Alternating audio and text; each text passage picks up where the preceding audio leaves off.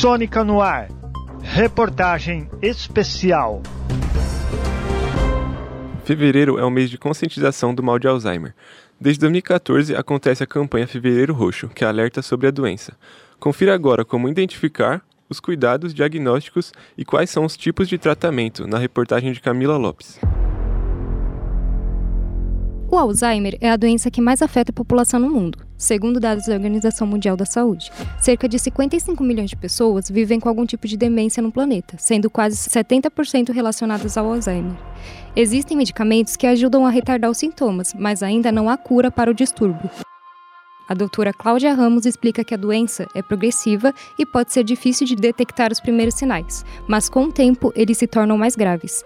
A neurologista comenta sobre o diagnóstico e alguns cuidados que devem ser tomados após a identificação da doença. Em relação ao diagnóstico, é importante reforçar que é necessário investigação, porque várias doenças podem levar a um declínio cognitivo e perda de funcionalidade, que são característicos da doença de Alzheimer. Assim que o diagnóstico foi realizado a investigação e o diagnóstico foi definido, é importante cuidados não só através de medicações que ajudam a melhorar a qualidade de vida e lentificar os sintomas do paciente, mas também com medidas não farmacológicas. Então, mudanças de estilo de vida, higiene do sono, orientações sobre alimentação e estímulo cognitivo. Cláudia Ramos diz que o principal fator de risco é a idade avançada Idosos com mais de 65 anos têm mais chance de desenvolver a doença, mas fatores genéticos também influenciam. A médica informa que existem algumas medidas de prevenção. Adotar medidas preventivas pode fazer que uma pessoa desenvolva os sintomas da doença de Alzheimer mais tarde. Então, é super importante controlar os fatores de risco. Os fatores que estão relacionados com a doença são o consumo excessivo de álcool, o sedentarismo, o tabagismo, uma alimentação pobre em nutrientes, rica em carboidratos, gorduras Outra coisa importante que pode prevenir a doença é o controle de doenças crônicas como obesidade, diabetes e hipertensão. Segundo o Ministério da Saúde, no Brasil, mais de um milhão de pessoas vivem com Alzheimer e cerca de 100 mil novos casos são registrados por ano.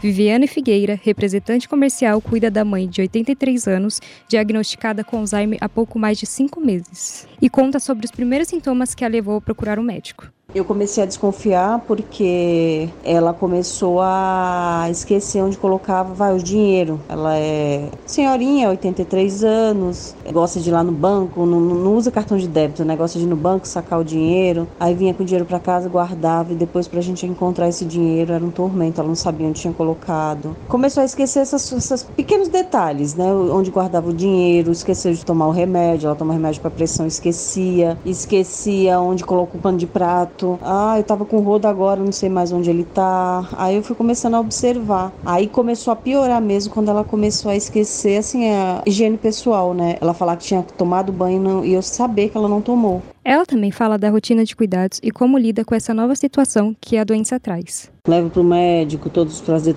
todos os exames que é, que é necessário. É eu que levo fazer compra no banco, ela faz tudo isso, ela é durinha, ela anda, vai para tudo quanto é lugar, ela só esquece mesmo. Tá começando a ficar fraquinha, emagreceu muito, né? Porque o Alzheimer emagrece mesmo, né? Às vezes ela tá irritada, a gente tem que ter muita paciência, muita, muita, porque ela, ela fica muito irritada. Eu acho que o Alzheimer deixa a pessoa agressiva, né? Então ela fica muito irritada e a gente tem que ter o máximo de paciência possível. Chega um horário do final de tarde, ela quer fechar a casa inteira, todas as janelas, quer ficar no cantinho dela.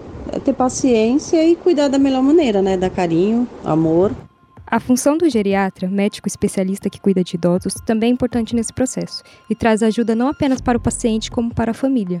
Eu acho que o papel do geriatra é tentar deixar isso muito bem alinhado com o paciente e principalmente com a família. Eu acho que a doença de Alzheimer é uma doença que atinge a família inteira, que traz bastante estresse do ponto de vista psicológico, físico, por causa dos cuidados cada vez mais difíceis que os familiares vão acabar tendo que suportar. E é uma doença que, com o passar do tempo, começa a, a trazer sintomas comportamentais complicados. O paciente pode ficar agressivo, pode ficar cada vez mais dependente, pode atingir a família o maior erro das famílias é impedir que o familiar tenha uma vida normal, relata o Dr. Sérgio Ramos. A doença de Alzheimer é dividida em três fases: fase inicial, fase moderada e fase avançada.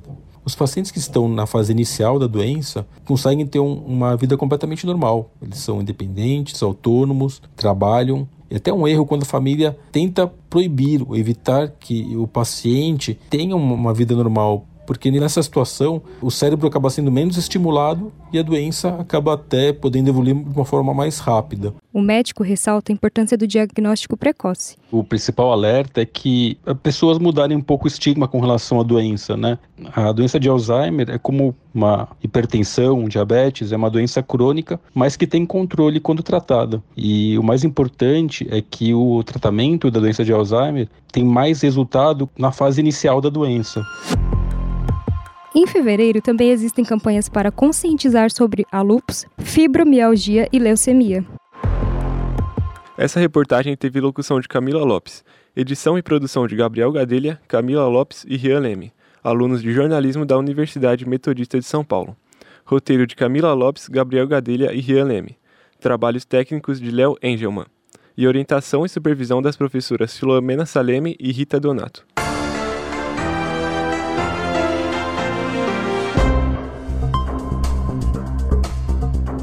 Sônica no ar. Reportagem especial.